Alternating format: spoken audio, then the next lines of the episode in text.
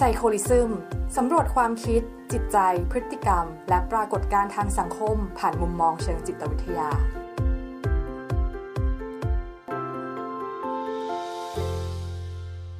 สวัสดีท่านผู้ชมและท่านผู้ฟังทุกคนนะครับ เข้าสู่รายการ Change Explorer กับพวกเราเพจ Psycholism นะครับ วันนี้อยู่กับผมบาสครับ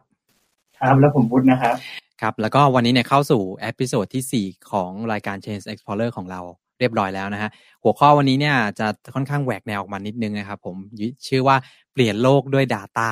ซึ่งพอวันนี้นะพอพูดถึง Data เนี่ยเราก็ได้มีแขกรับเชิญนะฮะเป็น Data Scientist นะครับซึ่งต้องขอสวัสดีอย่างเป็นทางการนะครับ พี่บุ๊กปฐมพัฒน์คำตา สวัสดีพี่บุ๊กครับ สวัสดีครับโอเคเลยนะครับวันนี้เราจะมาพูดคุยเกี่ยวกับเรื่องของ Data ซึ่งก่อนอื่นพี่บุ๊กแนะนำตัวนิดนึงได้ไหมครับว่าเป็นใครมาจากไหนแล้วก็แบบตอนนี้ทำอะไรอยู่อย่างเงี้ยคครัรับบผมก็ชื่อบุ๊กนะครับปฐมพัฒน์กำตานะครับ ก็ อ่าตอนนี้ว่างงานอยู่นะครับจะเล่นแปลว่าจ้างได้ อ๋อไม่ใช่ โอเค ไม่ไม่ก็ก็คือทำทำงานเนี่ยนะครับ ในในบริษัทเอกชนแห่งหนึ่งนะครับ ก็ทำเกี่ยวกับด้าน Data Scientist นะครับ ก็หลายๆคนสงสัยว่าเอ๊ะ Data Scientist คืออะไร ผมก็สงสัยเหมือนกันว่ามันคืออะไรทุกวันนี้ทำอะไรอยู่ล้อเล่นล้อเล่นล้อเล่นจริงๆคือเวลาคนชอบถามว่า Data Scientist เนี่ยคืออะไรบางทีก็หา definition ในการตอบเนี่ย ยากประมาณหนึ่งเหมือนกันเพราะว่ามันต้องอธิบายเนาะว่าเฮ้ยเราทำ อะไรบ้างหนึ่งสองสามสี่แต่ถ้าสรุปสั้นๆคำที่มักจะมากับ Data Scientist ที่คนมักจะได้ยินก็คือพวกแบบ Machine Learning AI หรืออะไรที่มันเป็นแบบอะไรล้ำๆอะไรอย่างเงี้ยซึ่งจริง ๆ แล้วมันเป็นมันเป็นส่วนส่วนหนึ่งที่ที่เกี่ยวเนื่องกันไม่ทั้งหมดนะครับ นี่ก็ถ้าให้พูดถึงสรุปสั้นๆก็เนี่ยแหละทำเกี่ยวกับ Machine Learning อะไรประมาณนี้ครับ อืม โอเค อันหนึงเลยคือจริง ๆอะเราเรารู้จักกันได้นี่เพราะว่าเราเรียนปอตรีครับใกล้ๆกันนะครับ จะมาจากจิตวิทยาดังนั้นก็เลยอยากรู้เอ้ยทำไมอยู่ๆแล้วเส้นทางการมาเป็น Data Scientist นี่มันมาได้ยังไงอะครับ อ่า เส้นทางโหเรายาวเลยนะจริงๆแล้วเนี่ยเรื่องเนี้ยถ้ามีมีเวลาสองวันไหมเดี๋ยวสองวันนี่เกินไปนิดนึง ต้องรวบหน่อยพี่ถ้างั้น ใช่ใช่ก็จริง ๆ แล้วเนี่ยไอการมาเป็น Data Scientist จริง ๆ ก็บอกว่ามันไม่ได้มันเป็นการจับพัดจับผูนะครับ แต่ว่าอยากจะเล่าไปก่อนตั้งแต่ ตั้งแต่ตอนช่วงแบบสมัยมปลายเนาะเพราะว่าทำไมเล่าจากมปลายเพราะว่ามันมันเป็นที่มาที่ไปสำหรับ อาชีพนี้อะไรอย่างเงี้ยนะครับ ก็จริงๆตอนมปลายเนี่ยของของพี่เนี่ยเรียนเรียนวิทย์คณิตนะครับ เรียนวิทย์คณิตแล้วก็อ่าวิชาที่ชอบตอนนั้นก็พวกคณิตศาสตร์พวกอะไรเงี้ยเป็นวิชาที่ชอบมากนะครับ ทีนี้ตอนจะเข้ามหาวิทยาลัยเนี่ย ด้วยความที่เหมือนที่บ้านก็เรียนวิศวะกันทั้งบ้านเลยอืแล้วมก็เราก็อยากจะมีแบบเขาเรียกว่าอะไรอะ identity ของตัวเองความแบบว่าเฮ้ยไม่เหมือนชาวบ้านแตกต่างเออแตกต่างอะไรอย่างเงี้ยที่แบบเฮ้ย พี่ก็เรียนวิศวะ น้องก็เรียนวิศวะอะไรเป็นเป็นหมดใช่ไหมครับ เราเรียนวิศวะเรียนวิศวะหมดมันก็แบบเหมือนชาวบ้านเขาเราก็แบบอืมเรียนอะไรดีวะแต่ตอนนั้นก็แบบเอาจริงๆนะตอนเข้ามหาลัยยังไม่ได้มี passion ในชีวิตเลยว่าอยากทำอะไรคือแบบไม่รู้เหมือนกันทำอะไร ตอนแรกแค่รู้ว่าอยากแตกต่าง ใช่อยากที่ที่บ้านมีกี่คนที่บอกว่าเป็นวิศวะจริงๆจริงๆพี่เป็นลูกคนโตเนาะมีน้องชาย แต่ว่าอ่ามีลูกพี่ลูกน้องอะไรอย่างนี้อีกอ๋อซึ่งโอเคก็เรียนแบบวิศวะกันหมดอือฮะวิศวะหมดแล้วน้องพี่ตอนนั้นเรียนแบบว่า เหมือนเป็น pre-engineer คือถ้าเป็นอ๋อสายบ้านนี่คือเป็นเหมือนปวชอะไรอย่างเงี้ยที่พระนครอ่าๆนะครับก็คือแบบแน่นอนแล้วมาวิศวะแน่นอนนะครับ เราก็ทำไงดีวะไม่ได้อยากเหมือนกันทั้งบ้านแตกต่างกันบ้างสักคนหนึ่งดีไหมอะไรเงี้ยแบบหาความแตกต่างอะไรเงี้ยครับตอนนั้นก็แบบ เอ๊ะ แล้ว แล้วเราเราเรียนอะไรดีล่ะอืมเออตอนนั้นก็แบบมีคนก็บอกเออเรียนนี่สิเรียนนั่นสิแล้วก็ มันมันมันก็ไม่รู้ใช่ตัวเองหรือเปล่าก็ไปไปสอบ ทั่วไปแหละโอเน็ตเอเน็ตช่วงนั้นนะครับก็อืมผมบอกถึงแล้วก็ไปสอบพวกเตรียมพื้นฐานวิศวะอะไรด้วยแหละ แต่ว่าสุดท้ายก็ไม่ได้เลือกวิศวะเอาไว้เลือก เลือกเป็นพวกแบบ ที่ไม่เกี่ยววิศวะเลยอะเลือกแบบจิตวิทยาการเงินแล้วแบบคือแบบมั่วมากคือเรียงลำดับแบบมั่วมากเลยแบบอ่าเออใช้ยังคำว่ามั่วเลยเนาะใช่ใช่คือเรียงแบบมั่วมากแบบไม่ได้เรียงตามคะแนนอะเรียงตามแบบ อะไรก็ไม่รู้ตอนนั้นอ่าเออก็แบบงงๆนะครับ เอ่อทีนี้ในส่วนของ เอ่อตอนเลือกคณะเนอะ มันก็มีแบบว่า เอ๊ะ เราเลือกยังไงเมื่อกี้บอกว่า ไม่ไม่ได้รู้ตัวเองชอบอะไรใช่ไหมแล้วเราเลือกมาเป็นแบบจิตวิทยาตรงนี้ได้ยังไงคำตอบง่ายๆเลย คือเราเอาเมื่อก่อนมันจะมีกระดาษกระดาษที่ไว้เลือกมหาลัยครับแบบเราบอกคะแนนสูงต่ำแล้วก็อะไรพวกนี้เนาะเคยเห็นไหมที่แบบ จุฬาคณะนี้สูงเท่านี้ต่ำเท่านี้อะไรอย่างเงี้ยเคยเห็นไหมปีผมเป็นอิเล็กทรอนิกส์แล้วขอโทษพี่เอาเหรออ้าวพี่มันจะมีกระดาษอย่างนี้นแหละแผ่นใหญ่โอเคโอเคๆนะอันดับแรกที่ทำเลยคือพี่กามหาลัยทิ้งพี่จะไม่เอามหาลัยในบ้านตัด choice ตัด choice ที่มหาลัยก่อน choice ใหญ่มหาลัยตัดทิ้งสุดท้ายมันก็จะเหลือประมาณสองสามมหาลัยที่เรารู้สึกว่าเราอยากจะน่าจะอยากเรียนตอนนั้นอะไรอย่างเนี้ยครับอ่าแล้วก็ต่อมาพอภาพใหญ่ตัดไปแล้วก็มากาภาพย่อยกาภาพคณะว่าแบบเฮ้ยแล้วคณะไหนที่เราไม่ชอบ เราตัด ความไม่ชอบไปก่อน เราไม่รู้เราชอบอะไรเราตัดสิ่งที่เราไม่ชอบอย่างตัดทิ้ง ตัดทิ้งอย่างอักษรเนี่ยไม่ชอบแน่นอนอังกฤษตอนนั้นโอ้โหภาษาห่วยมาก ตัดทิ้ง อ่า นิเทศไม่เอาอะไรเงี้ยตัดทิ้งครับ สุดท้ายมันเหลือแบบ ไม่กี่ก็ถามว่าตอนนั้นทำไมถึงเลือกจิตวิทยาอันดับต้นๆก็เพราะว่าชอบหนังสือพวกแบบแนวจิตวิทยา มันจะมีหนังสือที่แบบเป็นหมวดจิตวิทยาเนาะเออเราก็แบบเอออ่านแล้วสนุกดีว่ะมันได้เข้าใจแบบ พฤติกรรมคนเข้าใจอะไรแบบนี้นะครับก็บอกอะก็เลือกก็เลือกมาเรียนจิตวิทยาโหตอนนั้นโดนพ่อด่าเลยเพราะว่า บอกว่าคือตอนนั้นคะแนนก็เข้าพวกวิทวาอะไรได้ได้หมดมันก็แบบทำไมไม่เข้าพ่อด่าพ่อไม่คุยด้วยเลยอะไรอย่างเงี้ยเราก็แบบเราก็ไม่เป็นไรเรามาเนี่ยหาแนวทางชีวิตของตัวเองมาเรียนจิตวิทยาปุ๊บโหเหมือนจะสนุกใช่ไหมครับ มาเรียนปุ๊บโหมันไม่ใช่ตัวเราเองเลยว่ะคือคือคือต้องบอกแบบนี้มันมีทั้งส่วนที่ใช่ตัวเราเองและส่วนที่ไม่ใช่ตัวเราเอง ส่วนที่ใช่เนี่ยคือ ปีปีปีหนึ่งปีแรกเนี่ย เราเรียนวิชาชื่อว่าสถิติวิชาสแตทชอบเลขตั้งแต่แรกแล้วอ๋อโอเค แล้วก็กับผมอย่างสิ้นเชิงแล้วก็มาเรียนวิชานี้รู้สึกแบบเฮ้ยมันมันแนวทางเราเราชอบ แล้วแบบมันมันมัน advance กว่า stat ที่เราเรียนตอนมปลายแล้วอ่าเรารู้สึกว่าเฮ้ยมันมันมันน่าสนใจว่ะ แล้วตอนนั้นด้วยความที่แบบเพื่อนเพื่อนรอบๆตัวที่เราติวด้วยกันเนี่ยเขาก็ไม่ได้เก่งเลข เราก็ได้ฉายาฉายาในกลุ่มเพื่อนเล็กๆกันแหละว่าแบบเออเป็นเทพ stat เราก็ยิ่งรู้สึกแบบโอ้แม่งพาวตัวเองเลยโอ้กูน่าจะมาทางเลขเนี่ยชอบมากเลยสายนี้แน่นอนใช่ แต่พอไป สอบวิชาอื่นที่ต้องนั่งท่องนั่งจำอะไรอย่างเงี้ยรู้สึกแบบ คือเป็นคนไม่ค่อยชอบจำเป็นคนไม่ค่อยชอบท่องอะไรอย่างเงี้ยแล้วแบบ บางทีมันก็ต้องท่องเนาะว่าแบบทฤษฎีนี้เป็นของใครใครพูดถึงตัวนี้ใครพูดถึงตัวนี้แล้วรู้สึกแบบ มันก็มันก็ทำได้อะแต่ว่ามันก็ไม่ได้แบบ มันก็ไม่ได้ชอบเราชอบวิชาคำนวณอะไรอย่างนี้มากกว่าเนาะมันก็เลยแบบ ตอนแรกก็คิดว่าซิลดีไหมว่าอะไรดีไหมวะแต่ไปไปมาก็ก็ถ่ายเรียนจนจบนะครับเรียนจนจบ แต่ว่าสุดท้ายก็ค้นพบตัวเองแหละว่าเราก็ อาจจะไม่ได้เอาดีทางด้านจิตวิทยาเป็นหลัก ไม่ได้แบบจะเป็นนักจิตวิทยาไม่ไม่ได้มีความ passion ที่อยากจะเป็นแบบนักจิตวิทยาเลยตอนจบมานะครับ แล้วพอจบมาปุ๊บเนี่ยก็ ก็เหมือนมีคนมาชวนไปทำงานแบบพวกโบกเกอร์ไหมเพราะตอนนั้นพี่เล่นหุ้นมาแต่แบบปีหนึ่งปีสองเริ่มเล่นหุ้นมาแล้วแล้วก็มีมีแก๊งก๊วนรุ่นพี่ที่เขาเล่นหุ้นอยู่แล้วเขาก็ไปทำโบกเกอร์เขาก็มาชวนครับ ตอนนั้นจริงๆนะแม่ถามว่าตอนเป็นเซ็นสัญญาเนี่ยแม่ถามว่าทำงานอะไรตำแหน่งอะไร ไม่รู้รู้แต่เงินเดือนทำงานอะไรก็ไม่รู้ตำแหน่งชื่ออะไรก็ไม่รู้ เพื่อนถามไม่รู้ไม่รู้จริงๆคือแบบไปแบบ blank มากเลยคือ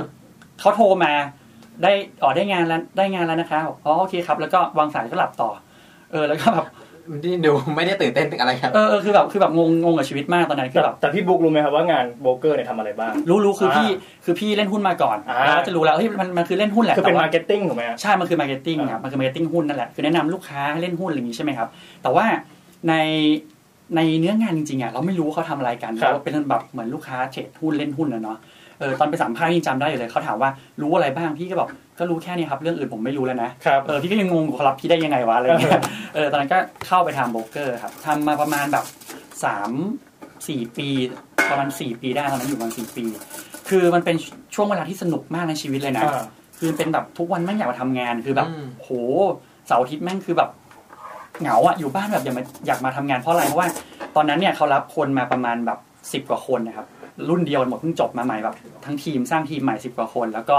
เป็นเหมือนวัยรุ่นวัยรุ่นเนี่ยแบบเฮฮาปาร์ตี้กันเลิกงานไปเตะบอลกันกลางวันคือโบรกเกอร์บอกว่าโบรกเกอร์ทำงานชิลมากทำงานวันนึงประมาณห้าหกชั่วโมงเองพักกลางวันสองชั่วโมงเงี้ยเข้างานแบบบางคนเข้างานสิบโมงก็มีเข้างานตอนตลาดเปิดแล้วก็สี่โมงครึ่งห้าโมงก็ แยกย้ายแล้วไม่มีแบบ overnight ไม่มีเลยเพราะว่างานเสร็จก็คือเสร็จถูกไหมครับ งานมันชิลมากคือแบบโหแล้วทุกอย่างเหมือนเราแบบมาเล่นกับเพื่อนอะกลางวันนะไปกินไหนกันไปเล่นกีตาร์นั่งเล่นไพ่เล่นอะไรกันเนี่ยตอนเย็นไปเตะบอลโหแบบชีวิตมันแบบสนุกมาก แล้วก็ได้เรียนรู้อะไรเยอะครับ เพราะว่าเราได้เจอแบบว่าคนที่เขามีประสบการณ์มาเยอะคนที่เขามีตังค์แล้วก็ได้มีมีมุมมองอะไรเยอะเนาะแล้วก็อยู่นั้นวันสี่ปีครับ รู้สึกว่าเป็นทุกวันที่สนุก แต่ถึงจุดจุดหนึ่งเนี่ยเรารู้สึกว่ามันเป็นธุรกิจ ในธุรกิจโบรกเกอร์นะเป็นธุรกิจที่เป็นเรดโอเชียนครับ อาจจะต้องให้พี่บุ๊กยื่นไมค์กันหน่อยเพราะไมค์จะมีตัวอื่นอาจจะไม่ค่อยดังโอเคโอเค เราใช้วิธีการแบบนี้โอเคนะต่อครับ ก็ถืออย่างนี้เลยเนาะเอาเลยครับโอเคครับ ก็ตอนนั้นก็เป็นโบรกเกอร์แล้วก็รู้สึกว่าเฮ้ยมันมันเป็นเหมือนเรดโอเชียนนะครับ คือตลาดเนี้ยมันลดค่าคอมลดอะไรกันนะครับ แล้วก็มองว่าเอ๊ะถ้าเราทำอยู่ตรงนี้ยันแบบ ยันโตเลยโตสายชีพเนี้ยมันจะมันจะเป็นยังไง มันจะพอเลี้ยงครอบครัวเราไหมคือคือโอเคแหละ มันก็มีคนที่เขาทำรายได้ตรงนี้ แต่เราก็มอง potential มองความสามารถตัวเองมองอะไรอย่างนี้ก็แบบเฮ้ยกูจะรอดหรือเปล่าวะอะไรเงี้ยมองตรงนั้นนะครับ ก็เลยบอกว่าเปลี่ยนสายนิดนึงนะครับ ตอนนั้นก็ลังเลว่า เอ๊ะ เราอยากเปลี่ยนไปทำอะไร ตอนนั้นก็ลังเลว่าไปเรียนไฟแนนซ์ดีไหมหรือเรียน marketing ดีไหมสุดท้ายไปไปมาจับพลัดจับผลูก็คือไปเรียน marketing นะครับครับที่ที่ธรรมศาสตร์ก็เป็น marketing เลย ถามว่าชอบ marketing เหรอก็คือไม่ใช่ ก็คือเหมือนเหมือนเดิมแหละไม่รู้ว่าชอบอะไร ก็คือตัด choice ก็แบบคือลองนี่คือลองใช่ตัด choice เลยก็คือปอโทมีอะไรบ้างถ้าเหมือนเดิมเลยตัด choice ตัด choice ตัดสิ่งที่เราไม่ชอบไปก่อน ก็เหลือสิ่งที่เราคิดว่าเราก็ไม่ได้เกลียดนะ ก็ไปลองเรียนดูนะครับตอนนั้นมีเหลือสอง choice คือ finance กับ marketing สุดท้ายแบบ จำไม่ได้ว่าเลือกเพราะอะไร คงไม่น่าปั่นหัวก้อยนะจำไม่ได้กำลังกำลังคิดอยู่เลยนะว่าเอ๊ะเนี่ยมันจะเลือกเหลือสองเออร้อยคุณจะเลือกยังไงจำไม่ได้ว่าเพราะอะไรที่เลือกคณะนี้เหมือนกันก็แต่แต่สุดท้ายไปเรียน marketing นะครับครับก็ไปเรียน marketing อีกพยายามเอาตัวเองผลักดันเข้าไปเป็น marketing สุดท้ายก็ไม่ได้ marketing เนาะก็ไปทำใกล้สุดก็แค่เป็นแบบเหมือนสาย market research อะไรประมาณนั้นนะครับอืมเรียน marketing ปีแรกรู้สึกเลยว่ามันไม่ใช่ตัวเองอีกแล้วครับโอเคโอ้ชิชิบเป๋งแล้วคือแบบเหมือนเราก็ตอนนั้นเราเคว้งไงเพราะว่าเรา เหมือนถอยพยายามจะถอยจากงานเหมือนเปลี่ยนหลายสายใช่เพราะว่างานโบรกเกอร์เนี่ยคือโหอาชีพที่ผมชอบมากอืมคืออาชีพที่พี่ชอบมากคือ ต้องย้อนกลับอีกรอบหนึ่งปกติโบรกเกอร์เมื่อกี้บอกไปแล้วว่ามันเลิกงานห้าโมงใช่ไหมครับแต่พี่กลับไปบ้านอะพี่ไปเทรดตลาดต่างประเทศไปเทรดตลาดโฟเลยไปเทรดอะไรต่อคือเราสนุกกับการเทรดอะเรารู้สึกสนุกกับมันมากแล้วอืมรู้สึกแบบเฮ้ยมันคือแบบชีวิตกูเคยใฝ่ฝันว่าแบบอยากจะลาออกมาเล่นหุ้นติดอย่างเดียว ติดอย่างเดียวไม่มีตังค์แล้วแล้วจะเอาอะไรกินเป็น เออใช่ไหมเราจะเอาอะไรกินติดอย่างเดียวถ้าโอ้โหถ้ารวยนี่คงแบบลาออกมาเล่นหุ้นแล้วนะครับอ่าตอนนั้นเออก็ก็รู้สึกว่ามันเป็นอาชีพที่โบรกเกอร์เนี่ยเป็นอาชีพที่เราชอบแล้วเป็น passion ของเราจริงๆ ทุกวันนี้ก็ยังเทรดหุ้นเทรดอะไรของตัวเองอยู่นะก็ถือว่าเอามาเป็นงานอดิเรกแล้วกันครับนะครับทีนี้พอเรียน marketing อะกลับมากระโดดกลับมา marketing เฮ้ยเราเรียนไปปีหนึ่งเราไม่ชอบว่ะเพราะว่าอย่างที่บอกเราพวกชอบเลขเราชอบอะไรที่มันบอกว่าเออ บางอย่างวัดผลได้ตรงนั้นเลยอะไรเงี้ยคืออืม marketing อย่างที่พี่เรียนอาจจะเป็นอาจจะเป็นแค่สิ่งที่พี่รู้สึกเองนะอาจจริงๆอาจจะรู้สึกอาจจะเป็นความความคิดที่ผิดก็ได้ แต่ว่ารู้สึกเองว่าเฮ้ยครับเวลาเขาให้คะแนนนะครับเขาไม่ได้ให้แบบเอ่ออย่างยกตัวอย่างหุ้นรายการอย่างสมมติหุ้นเนี่ยเราได้กันสามคนอืมใครกำไรสูงสุดได้ที่หนึ่งอืมกำไรรองลงมาที่สองกำไรน้อยสุดที่สามเราวัดตามตัวเลขชัดเจนถูกปะแต่ marketing บางทีเขาบอกว่าทำไมให้เกณฑ์นี้เราวัดด้วยอะไรอืมถูกปะเขาก็เขาก็บอกว่าเอาวันวัดด้วย ความน่าจะเป็นหรือแผนที่ดูเข้าท่าหรืออะไรอย่างเงี้ยครับอืมแต่เราก็ก็บางทีเราอ่านหนังสือเนาะเราก็รู้สึกว่าเฮ้ยบางบางโปรเจกต์ที่มันดูไม่เข้าท่าหรือแบบครับอะไรที่เขาไปนำเสนอที่มันเป็นแบบบริษัทใหญ่ๆทุกวันเนี้ยที่บางบางทีบอกเอาเป็นเสนอยาฮูเสนออะไรแล้วแบบโหเขาไม่ซื้อเขาไม่เห็นค่าสุดท้ายมันเป็น big project เนี้ยคือมันมันก็เป็นยังไงเดียมันก็เป็นมันก็เป็น feel แบบนั้นหรือเปล่าวะแล้ว แล้วเขาเอาอะไรมาวัดว่าแบบนี้ น่าจะ success แบบนี้ไม่น่า success เรารู้สึกแบบเปลี่ยนละอืมอาจจะเป็นความเข้าใจผิดของพี่คนเนี้ยแต่เรารู้สึกว่าเราชอบอะไรวัดที่มันวัดด้วยตัวเลขได้อืมด้วยความที่เราชอบเลขด้วยแล้วแบบใช่อะไรที่มันวัดผลได้จริงใช่ใช่เวลาถามถึงสาเหตุหรือเหตุผลเนี่ยเราต้องการที่มันแบบเป็น exactly อะว่าแบบๆครับหนึ่งมากกว่าสองไม่ใช่แบบว่าเฮ้ยอันนี้เขามองว่ามันน่าจะดีกว่าหรืออะไรแบบเนี้ยอืมคือเข้าใจป่ะคือบางทีเราก็ คือไม่ได้บอกเขาผิดนะอ่าแต่เราแค่รู้สึกว่ามันไม่อาจจะไม่ใช่ตัมัวนไม่เราตอบความเออไม่ตอบแบบสิ่งที่เราสงสัยอะไรอย่างเงี้ยครับอืมเออแต่เรียนไปเรียนมาก็แบบเรียนให้จบแหละค่าเทอมแพงแบบทิ้งกลารทันบอกโอ้โหเสียดายตังค์โอเคเออก็เลยบอกว่า ไปเจอวิชาหนึ่งครับ ชื่ออ่า data analytics เป็นของ professor professor a n a t e s จาก Texas Austin เขามาสอนนะครับเขาบอกว่ามันจะมาแทนพวกแบบ traditional แบบเดิมๆ การอืมทำ research แบบเดิมๆ มันจะมาแบบอะไรแบบพูดแบบจริงๆเขาใช้คำแบบ มันจะมาแทนที่เลยนะซึ่งเขาจะใช้คำว่ามาแทนที่เลยพี่ก็แบบเฮ้ยจริงเหรอวะแล้วเรียนไปเรียนมาเนี่ย มันรู้สึกว่าเนี่ยแหละมันคือตัวเราเองเว้ยเพราะทุกอย่างมันวัดด้วยตัวเลขมันเอาต้องไปดึงข้อมูลมาอ่าฮะแล้ววัดด้วยตัวเลขแล้วบอกว่าเฮ้ยไม่สนุกป่ะเรียนวิชานี้สนุกป่ะนะครับ แล้วก็สุดท้ายพอเรียนจบที่ธรรมศาสตร์ใบแรกปริญญาโทใบแรก พี่ก็ไปเรียนต่อใบที่สองเลยแบบสมัครเลยที่ Big Data Engineer ที่ธุรกิจบัณฑิตอืมนะครับ Big Data แบบแหวกสายไปเลย ทุกคนก็ถามว่า จบจิตวิทยามาเรียน Big Data ได้เหรออืมอะไรอย่างเงี้ย พี่ก็แบบก็ก็ก็เรียนได้ก็จบมาแล้วเออออะไรอย่างเงี้ยมันก็มันอยู่ที่ความพยายามอะครับ มันไม่ได้อยู่ที่ว่าแบบเราเราเราเรียนอะไรมาอืมทุกวันนี้มองว่าโลกทุกวันนี้มันคือแบบเรียนอะไรมาก็ได้อะคุณจะเรียนจะเรียนสายภาษามาคุณมาเขียนโค้ดที่หลังก็ได้ มันไม่ได้มีแบบจุดจุดแบบว่าครับจุดห้ามอะนอกจากว่าโอเค คุณคุณเรียนภาษามาคุณเป็นหมอได้ แต่ว่ามันก็มี มันก็มีแบบว่าให้เราไปเรียนต่ออะไรที่เป็นหมอได้ถูกไหมใช่ที่แบบใช่จบวิทย์มาไปเรียนต่อได้เดี๋ยวนี้โลกมันเปิดกว้างมาก ก็เลยมาเรียนโทใบที่สองที่ Big Data Engineer ครับ ตอนนั้นก็ยังไม่รู้จักอาชีพ Data Science หรอกอืมเราแค่รู้สึกว่าเฮ้ยมันมันเป็นมันเป็นสิ่งที่เราชอบตอนที่เราเรียนโทใบแรกเราก็เลยมาเรียนโทใบที่สองเพื่อหาค้นหาตัวเอง ถามว่าชอบไหมมันก็มีบางมุมไม่ชอบ บางมุมก็ชอบอะมันมีอะไรถามว่าอาจจะถามจุดเปลี่ยน ตอนที่พี่บุ๊กเรียน marketing จบมันเหมือนได้โทมาแล้วแหละใช่ใช่แต่ว่า เหมือนเหมือนแบบยังไม่ตอบโจทย์เราอืมเราเลือกยังไงว่าเออ data science น่าจะใช่ จุดเปลี่ยนเนี้ยครัมับนแบบมันมายังไงบ้างอ่ากระบวนการเนี้ยคือจริงๆเนี่ยตอนตอนที่จะเรียนโทใบที่สองเนี่ย จุดเปลี่ยนเลยคือ เราให้มันรู้ตัวเราเองว่าเราชอบอะไรครับอเรามี passion อันแรกคือโบรกเกอร์แน่นอนแหละที่เรารู้โอเค แต่ว่าอย่างที่บอกว่าเรามองว่ามันเราทำอาชีพเนี้ยด้วยความสามารถเราเนี่ยอาจจะไม่ไม่มีศักยภาพมากพอที่จะเลี้ยงครอบครัวในอนาคตเราก็เลยมองหาแพชชั่นอื่นที่เราสามารถ เลี้ยงตัวเองได้ด้วยทำเงินได้ด้วยอะไรแบบเนี้ยครับ ก็เลยบอกว่ามาเรียนโทแบบนี้แต่ถามว่า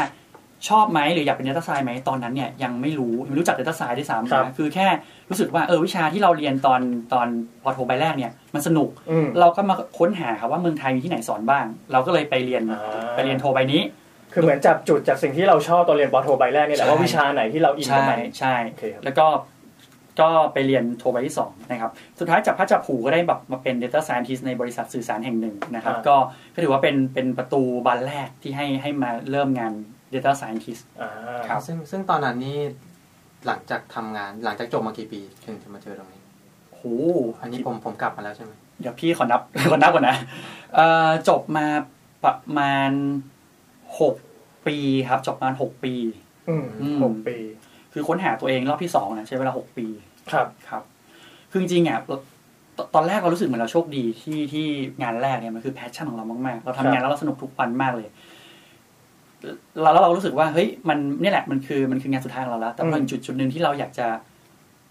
เขาเรียกว่าไง คือโลกมันเปลี่ยนไปอะเนาะคืออุตสาหกรรมมันเปลี่ยนทุกคนแบบลดค่าคอมอย่างเงี้ยแล้วเรารู้สึกว่ามันมัน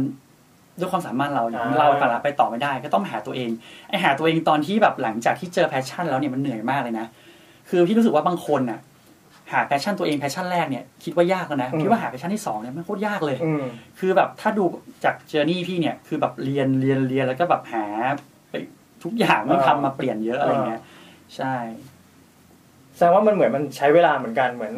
พี่หาจากจุดที่พี่ชอบ พี่บุ๊กชอบ แล้วครัก็บค่อย ๆ ตามมา จริง ๆ ต้องบอกว่าถ้าสรุปจริง ๆ นะอืมคือ ตัดช้อยที่ไม่ชอบก่อนอ่าใช่อันไหนที่เรารู้รู้สึกว่าเราไม่ชอบแน่นอนเราตัดทิ้งไปเลย แต่อันอื่นที่เราแบบ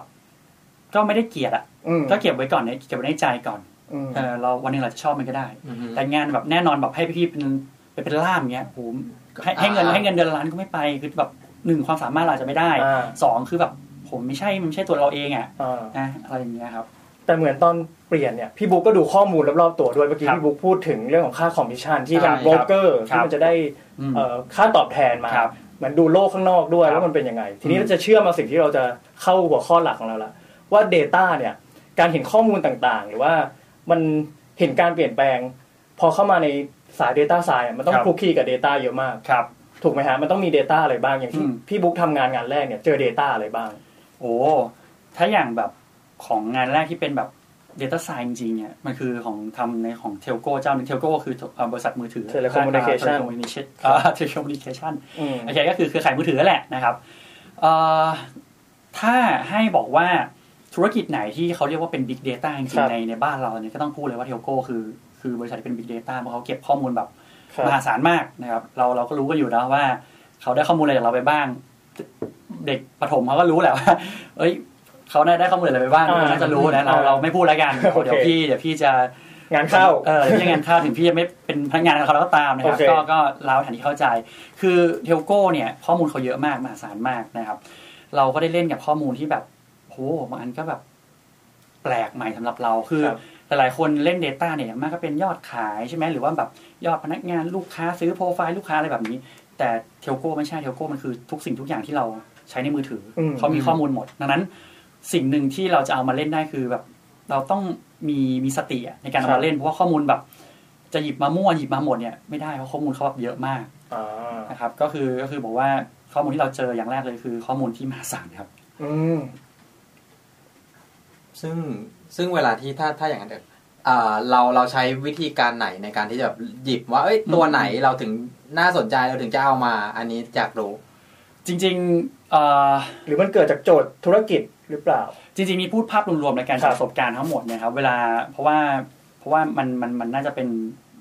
เรื่องรวมๆแล้วกันนะครับในการเป็น data scientist เวลาเราเลือก Data มาใช้ครับ มันก็จะมีหลักการของจริงๆมันมีหลักการ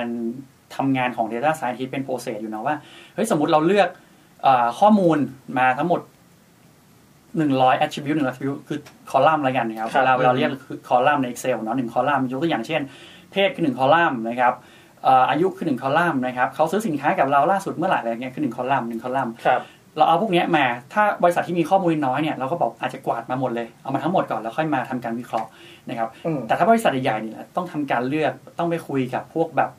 เอ่อเขาเรียกว่า domain expert หรือทางแบบ business unit เนอะแบบไปคุยทำ marketing ก็ต้องไปคุย marketing คิดว่า factor ไหนที่น่าจะส่งผล factor ไหนที่ไม่ส่งผลเลย หรือ factor ไหนที่แบบมันคือผลของการและกันอะไรอย่างเงี้ยยกตัวอย่างเช่นเอ่อ ยังไงเดียสมมติลูกค้าจะย้ายค่าอ่าไม่เอาไม่เอาอันนี้ตัวอย่างไม่ดี ได้ให้เวลานึกได้อะยังยังยังยังนึกถ้านึกตอนยังนึกไม่ออกว่ะเดี๋ยวโอเคเดี๋ยวเดี๋ยวเดี๋ยวถ้าถ้าอย่างนั้นบางทีจะถ้าถ้าจากประสบการณ์เนี่ยมันมี Data อะไรบ้างไหมที่พอเราเอามาอืมแล้วเราเห็น เรามาทำอะไรสักอย่างหนึ่งแล้วมันเห็นถึงการเปลี่ยนแปลงพฤติกรรมจริงโอ้จริง ๆ เยอะมากนะครับเอ่อต้องบอกแบบนี้มันมันมีมันมีสองมุมนะครับ คือ เวลาเราเรียนจิตวิทยาเนาะเราเราเคยเห็นทฤษฎี A B C อะเนาะครับไอ้ antecedent behavior behavior เอ่อ consequence consequence ๆอะไรนึกเงี้ว่ายตอนแรกนึกว่าขนมไม่ใช่เดี๋ยวเดี๋ยวเดี๋ยวโอเค A B C นะนะก็บางทีเนี่ยพอถามว่าแล้ว Data อะไรที่มันมามันมามันมาเปลี่ยนพฤติกรรมคนเนี่ยเราก็ต้องครับถามกันว่าเฮ้ยแล้ว Data มันมาจากพฤติกรรมคนหรือเปล่าอืมเออบางทีบางที เราเราต้องมองแบบนี้ครับว่าบางที Data เนี่ยมันเกิดมันเกิดมาจากพฤติกรรมคน มันไม่ได้แบบมาเปลี่ยนพฤติกรรมคน แต่สิ่งที่จะเปลี่ยนพฤติกรรมคนคือการเอา Data ไปใช้อืมอ่าอันเนี้ยอันเนี้ยบางทีเราเราต้องมองแบบนี้คือ พี่มองว่า Data มันคือ behavior มันคือ B ตรงกลางของเรามโอเคครับครับมันคือ B ตรงกลางของเราของพฤติกรรมคนนะครับ สิ่งเล้าคืออะไร ก็ต้องไปดูครับนะครับ ทีนี้สิข้อดีของการทำ Data อย่างหนึ่งคือ เราสามารถหาข้อมูลในฝั่ง A ก็ได้ B ก็ได้ C ก็ได้มาใช้อ่าอ่าแต่บางทีเราก็ต้องแยกให้ออกว่าเฮ้ย A มันเกิดจากอะไรยกตัวอย่างเช่น เวลา เดี๋ยวเผื่อคนไม่เข้าใจเอมันเหมือนสิ่งกระตุ้นสิ่งกระที่ตุ้นเราเห็นอ่าใช่แล้วก็วัดได้ว่าไอ้นี่มันเวิร์กไหมอ่าใช่ครับโอเใช่ครับ แล้วก็ B ก็คือ behavior เนาะพอกระตุ้นแล้วเราทำอะไร เกิดพฤติกรรมจริงหรือเปล่าพฤติกรรมจริงหรือเปล่าแล้วครับ C คือผลลัพธ์ของพฤติกรรมเกิดผลลัพธ์ไหมใช่เป็นยังไงอะไรเงี้ยครับนะครับ ก็ในการทำ Data ก็อาจจะต้องเอ่อถึงไหนแล้ววะลืมอะไปเรา Data เนี่ยคือพฤติกรรมจริงอ่าอ่าจริงจริงๆต้องบอกนี้คือ A B C อะทุกอย่างคือ Data หมด แต่อ่าเราต้องแยกให้ออกว่าไอ้ Data ที่เรามาใช้อะมันคือมันคือ state ไหนบางทีอาจจะเป็น B ก็ได้ มันคือโอเคผลลัพธ์ที่เกิดจาก A หรือมันคือ A จริง ๆ ที่ไปกระตุ้นให้เกิด B อะไรแบบนี้ครับก็ต้องครับก็ต้องแยกนิดนึงอ่ายกตัวอย่างเช่นสมมติเราเรายิง ad ยิง personalization แบบยิงยิง ad แบบรายบุคคลอย่างเงี้ยครับ Facebook ยิง ad มาครับเราเราถามว่าลูกค้าซื้ออะมันคือมันคือ B หรือเปล่า หรือมันคือ C ก็ต้องอืมก็ต้องมาก็ต้องมาถกกันเนาะคือพี่ว่ามันมันมันกว้างนิดนึงในในแง่ของการเอาจิตวิทยากับกับ Data มาใช้จริงๆมันมันมีคอมบิเนชันที่โอเคที่ดีมากเลยโอเคถ้าสมมติให้ยกตัวอย่างกว้างๆอะพี่บุ๊กว่าคแบรับบเนี่ยเราอยู่ในวงการ Data Science เราเห็นการเปลี่ยนแปลงของพฤติกรรมจากการเห็น Data หรือยังไงบ้าง หรือว่า Data Scientist มีส่วนในการเปลี่ยนพฤติกรรมคนหรือเปล่า อ่าโอเค จริง ๆ จริง ๆ ไม่เหมารวมแค่ Data Scientist ละกันพี่โอเคพี่เหมารวม พวก Data ทั้งหมดละกันนะครับ จริง ๆ งาน Data เนี่ย ส่งผลกับพฤติกรรมคนแน่นอนร้อยเปอร์เซ็นเพราะว่า Data คืออะไร Data มันคือทุกอย่างที่เราบันทึกเรคคอร์ดเอาไว้ได้ในในในโลกอะเนาะคือชอบยกตัวอย่างแบบนี้เหมือนกับว่าเอ่อยังไงดีอะอัตราการเต้นชีพจรแล้วกันครับสมมุติเราบอกว่าเมื่อร้อยปีที่แล้วสำหรับร้านค้าแบบครับพวกแบบร้านค้าทั่วไปอะนะอาจจะไม่ได้เป็น Data สำหรับธุรกิจอืม แต่ทุกวันนี้บริษัททั่วไปอะอัตราการเต้นหัวใจที่เราเก็บในพวกแบบ smart watch ทั้งหลายเนี่ยอ่าอาจจะเป็น Data ของธุรกิจก็ได้อืมเนาะเพราะว่าเพราะว่าอะไรเพราะว่าเมื่อร้อยปีที่แล้วเนี่ย คนจะเอาจะเก็บ Data ด้วยวิธีการยังไงอืมอืมเราอาจจะดูหนังแค่หมอเนาะหมอมาจับชีพจรแค่นั้นอืมพอแต่ว่าเราไม่มี record Data อย่างอื่นสำหรับใช่การชีพจร แต่ทุกวันนี้มันมีทุกอย่างเลยการหลับเราก็มีอ๋อโอเคอ่าถูกไหมครับมันเลยกลายเป็นว่าข้อมูลเนี้ยทุกวันนี้กลายเป็น Data แต่ร้อยปีที่แล้วเนี่ยข้อมูลการหลับคนเป็น Data ป่ะอืม เออมัมันนก็เป็นมันเพราะมันเพราะมันยังไม่มันมีก็วิธีการรออยู่บันทึกเออมันไม่ได้บันทึกไว้ใช่จะบอกว่าไม่เป็นก็ไม่ใช่จะบอกว่าเป็นอืมก็ไม่ก็มีใครบันทึกอะอืมถูกป่ะอืมนะมันมันก็มันก็ประมาณนี้ ทีเนี้ย Data ครับมันคือทุกอย่างอยู่รอบตัวเรา แล้วถามว่ามันนำไปเปลี่ยนพฤติกรรมคนได้ไหมมันมันเปลี่ยนได้ยิ่งเทคโนโลยีมันพัฒนา ยิ่งอะไรมันมันมัน advance ขึ้นอะมันทำให้เราสามารถเข้าใจความรู้สึกหรือเข้าใจพฤติกรรมของคนได้ดีขึ้นนะครับ อย่างให้ถ่ายเมื่อกี้ที่เรายกตัวอย่างเนาะว่าหนึ่งร้อยคอลัมน์อืมถ้าเราเอามาใช้ ธนาคารโดยเฉลี่ย อันนี้ข้อมูลข้อมูล public ที่เขาเขาพูดกันมาเยอะแยะนะครับ พี่ก็ไม่เป็นความลับอะไรไม่ต้องไม่ต้องกลัวว่า จะเรียกตำรวจมาจับโอเคได้โอเคขอบคุณนะมีข้อมูลทั่วไปมีข้อมูลทั่วไป ธนาคารเนี่ยเขามีคอลัมน์หรือ attribute เนี่ย ที่เกี่ยวกับตัวคนเราแต่ละคนครับประมาณสองถึงสามพันคือ attribute คือหนึ่งคนมีประมาณ2อถึงสามพัน attribute ใช่ คือหนึ่งคนเนี่ยมีเหมือนมี data point ประมาณ2ถึงสามพัน ใช่ ลอง list สิ อายุคือหนึ่งอ่า attribute แล้วอายุหนึ่งอัน ส่วนสูงอะสมมติส่วนสูงคือหนึ่ง attribute สถานะแต่งงานอะไรเงินเดือนอาจจะรู้เราด้วยเดี๋ยวให้เวลาสองชั่วโมงมานั่ง list อ่าถึงสองพันว่าเอออันเนี้ยเนี่ยคือปัญหาว่าบางทีเนี่ยในในในโลกของของคนเนี่ยเราไม่สามารถเข้าใจคนได้เพราะว่าเรามีข้อจำกัดในเรื่องการรับข้อมูลหรือการวิเคราะห์ข้อมูลถูกไหมแต่ว่าทุกวันเนี้ย machine หรืออะไรต่างๆเนี่ยครับมันมัน advance ไปมากขึ้น มันสามารถเนี่ยเอาข้อมูล2ถึงสามพันสามารถเก็บข้อมูลมาได้ขนาดนี้เลย แล้วมาวิเคราะห์พฤติกรรมคนนะครับ แล้วก็คำถามเมื่อกี้ที่ถามว่า แล้ว Data มาส่งกับพฤติส่งผลกับพฤติกรรมคนมากน้อยแค่ไหนครับผมอืมวันนี้ชัดเจนมากเรายิง ad อะไรทุกอย่างมันอืมคือ มันคือ Data ที่เราใช้อืมที่ที่ที่บริษัทใช้จากอืมเราถูกไหมครับ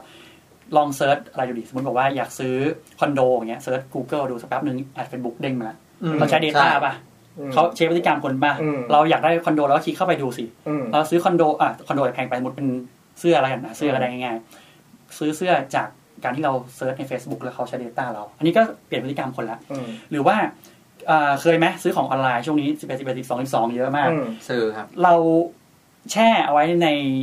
อะไรอะตะกร้า ใช่ แล้วเรายังไม่เราค้างไว้แล้วไม่ซื้ออืมเขาส่งเมลมาเตือนไหมอ่าอ่าส่งเมลมาเตือนอันนี้มันก็ เชิงจิตวิทยาแล้วเขาบอกว่าเป็นการทำให้เขารู้สึกว่ามันมีคอมมิชเมนที่จะต้องแบบชำระหรืออะไรอย่างนี้นะอ่าทำให้พฤติกรรมคนมาชำระอะไรแบบนี้เป็นต้นเนี่ยอืมก็เยอะมาก มันส่งร้านอื่นมาให้เลือกด้วยอ่าใช่ไหมให้เปรียบเทียบด้วยใช่ให้อ่าเปรีเนี่ยยบเทียบคือตอนเนี้ยพฤติกรรม Data มันอยู่มันอยู่รอบตัวเราครับ ส่งผลพฤติกรรมทุกอย่างเลย